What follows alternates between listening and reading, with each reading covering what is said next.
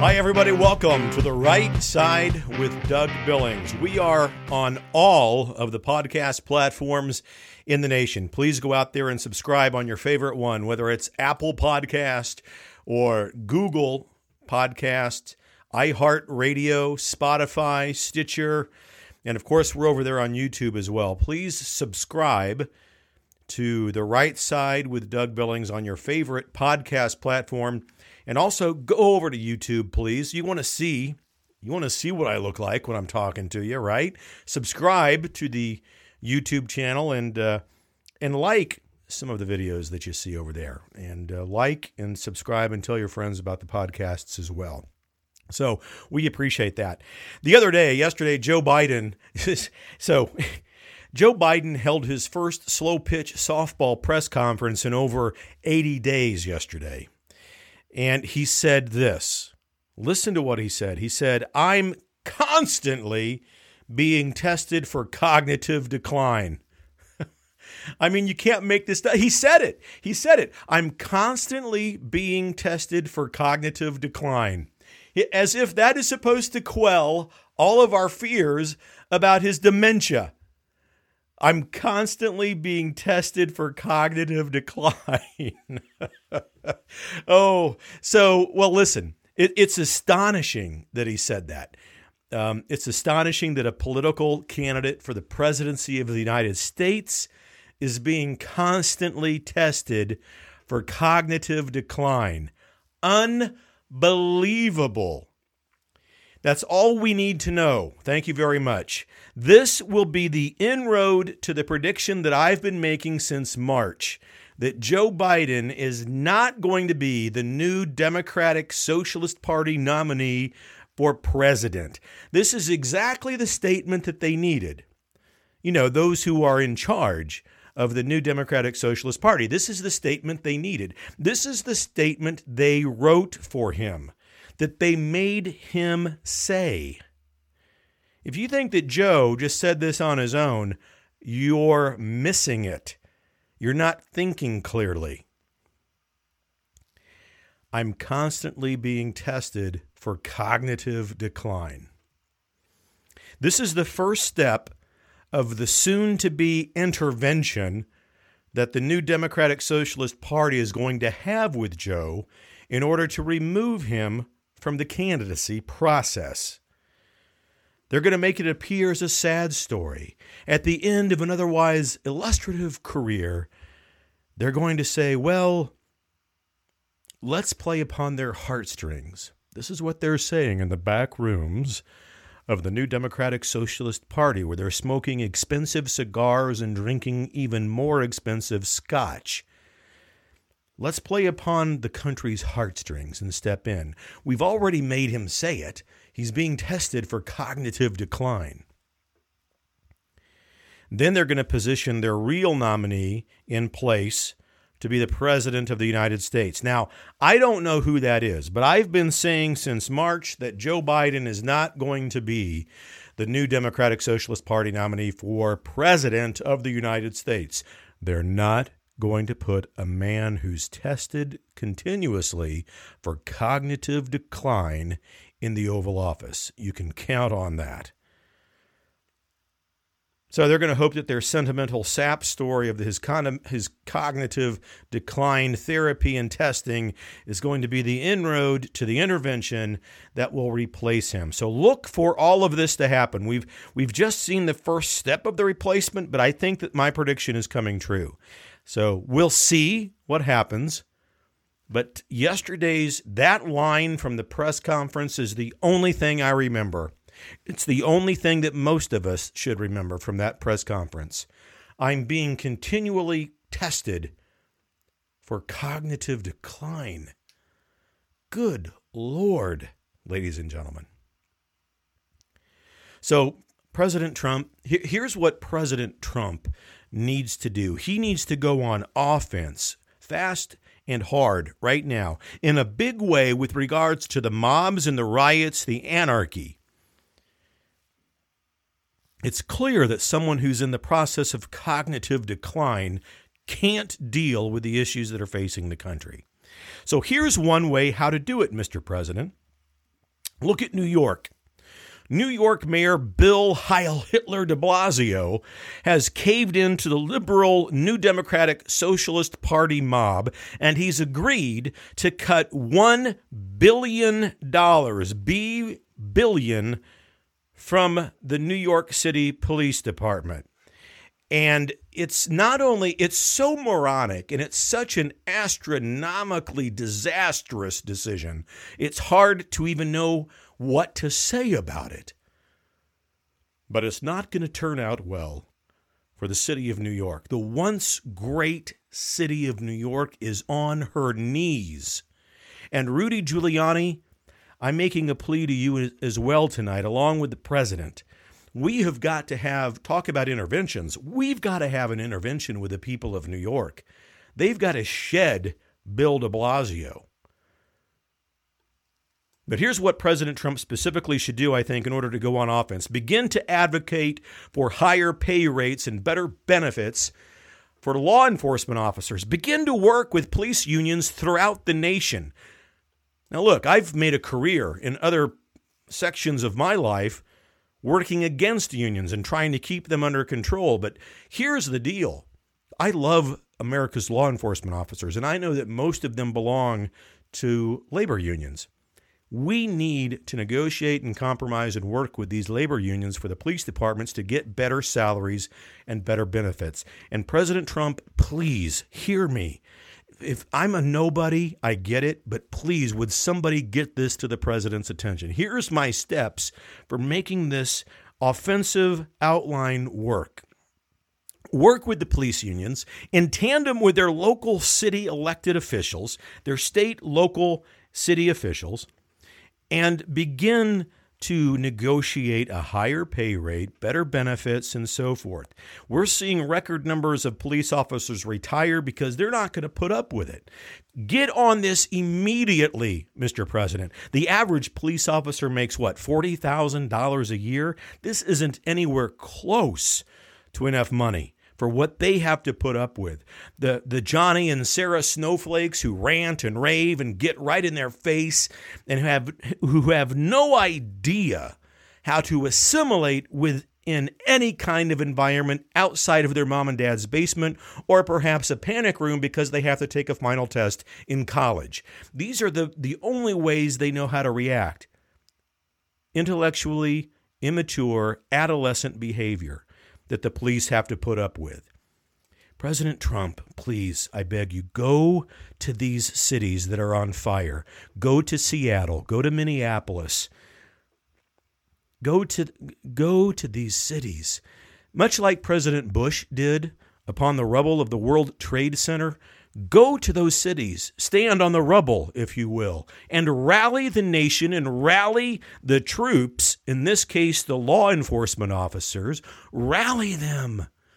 Rally them and, and, and promise us all that this kind of anarchy will be stopped by you and by your new initiatives. Get your cabinet involved, your military, have them appear with you on camera in these cities on the rubble.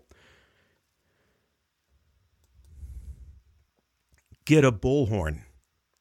Speak through it so that the surrounding neighborhoods can hear your voice, not only through the television or the radio, but through the very streets themselves. We can be inspired by you, Mr. President. We already have been. Stand upon the rubble in these cities. Go to these burning cities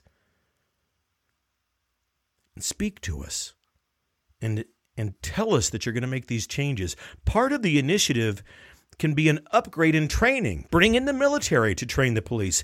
Begin to transform the police into more of a paramilitary organization and make sure that the American people see it. Make sure that they see the training happen. Visit the training grounds after you initiate the initiative.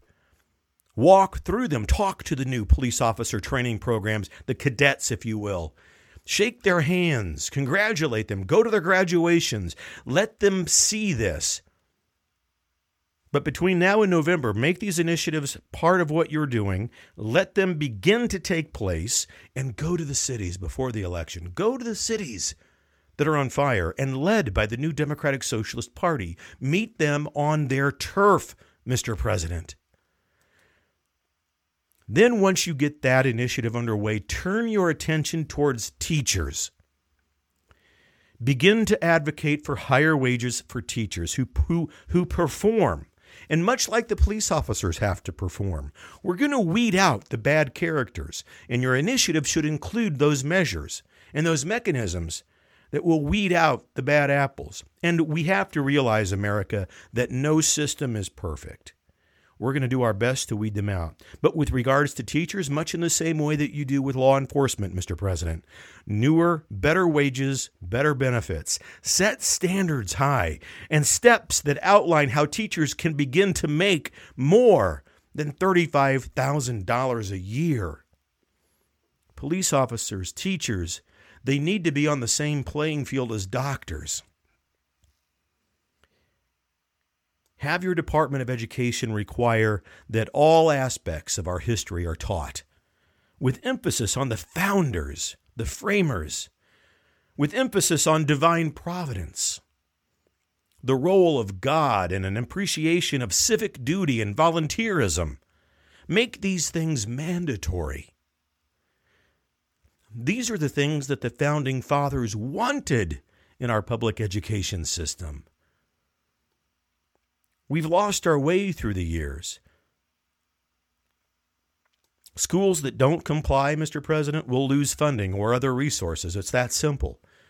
Finally, I would like to suggest that you pass legislation that will allow for school vouchers or some sort of similar program that will help all parents and their children attend any school of their choice. Not for free, but with added scholarships and, and academic incentives. We've got to begin to look at this, to go on offense. To go on offense in these last 130 some odd days before the election, then begin to offer students who want to become teachers or want to become law enforcement officers incentives if they agree to teach or patrol or work in certain districts or cities for, say, five years or so, then they can get their tuition reimbursed by the district or some such plan that will lessen their burden. It's not giving education for free, they're working for it. But it, it's much like a, an employer who, who hires an employee and then offers a tuition reimbursement program. We've got to be able to do this for, for teachers and, and, and, and for people who want to become teachers, who want to become law enforcement officers. then I think we need to work on lowering, obviously, lowering the overall cost of education. There are other people much smarter than me that can come up with ways that this is possible, but I don't believe that it's impossible. Make it effort based, right? An idea. Repay a portion of a student's tuition if he or she gets a certain grade point average. Maybe if a, if a student gets a 4.0 grade percentage uh, grade average they they get 40% of their tuition reimbursed to them each semester you know whatever what something needs to be done without giving it away for free. Incentive based i do not believe in giving things away for free at all. So can we can we try mr president to go on the offense and try these things? If a student wants to be a doctor if they earn certain grade point averages or other academic accolades, achievements, or, or, or whatever they earn, they earn a certain tuition reimbursement amount. Now, maybe we can create things such as the GI Bill, right? For law enforcement officers and people who want to be teachers or doctors. Say after 15 or 20 years of service, they get a stipend from the government or the department or the city for which they worked. And maybe if they work in different cities throughout the years in different departments, different organizations, that stipend follows them. But it's always based on their efforts and their achievements. And they're graded and held accountable. And if they're not if they're not able to make the grade, if they're not able to cut the mustard in whatever role they've chosen, police officers or teachers or whatever, then they're out. They they don't qualify for the benefit. We we have to be able to incentivize, and I, I I'm just spitballing here, but this this I think, Mr. President, is how you should go on the offense to inspire and to motivate, to reimagine the way that we recruit, the way that we train, the way that we retain police and teachers. But I think, Mr. President, it's imperative that you get out into the country. You visit these devastated cities that are run by the New Democratic Socialist Party. They're all, all of them, on fire in some way or another. And I know that you can prioritize the ones that are most on fire. Just off the top of my head, CHOP, whatever the hell it's called in Seattle. You probably ought to go there. You ought to stand on the rubble, if you know what I mean. Minneapolis, the epicenter of this whole mythical Black Lives Matter movement that thinks that they're, you know, in that they care about human life. Go there. Go to Minneapolis. You'll be railed upon, for sure, by your critics. But what else is new, Mr. President? What else is new? If people see you standing on the rubble, and as I said, get a bullhorn, stand on the street corner and let the people in that immediate area hear your real voice. Inspire us, motivate us, move us. We're aching for it.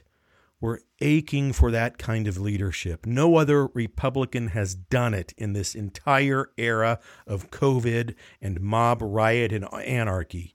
And you're the man who can do it. Go with these kinds of ideas. Go on the offense. Do what you do best, Mr. President.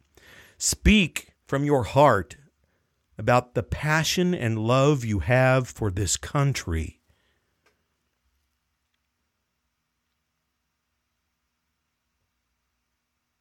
Mr. President, I care about you and I care about your your presidency. I believe that you are called by divine providence to be the president of the United States at this moment. Yes, I believe that you're going to win in November. But you could put the clamp down and seal it within weeks if you go and stand on the rubble. That's all the time I have tonight for this edition of The Right Side with Doug Billings. Mr. President, I'm a nobody. I would like to suggest these things to you. I hope somehow, in some way, that you see this message. And if it's not for me, I hope that somebody else has the same ideas that I've shared here tonight so that you hear them. I'm begging you, sir. Please go stand on the rubble. And to you, Mr. President, and everyone else who may be watching or listening, thank you for spending time with The Right Side with Doug Billings. May God continue to bless you all, you all have a pack of blessings on your backs. And may God continue to bless the United States of America.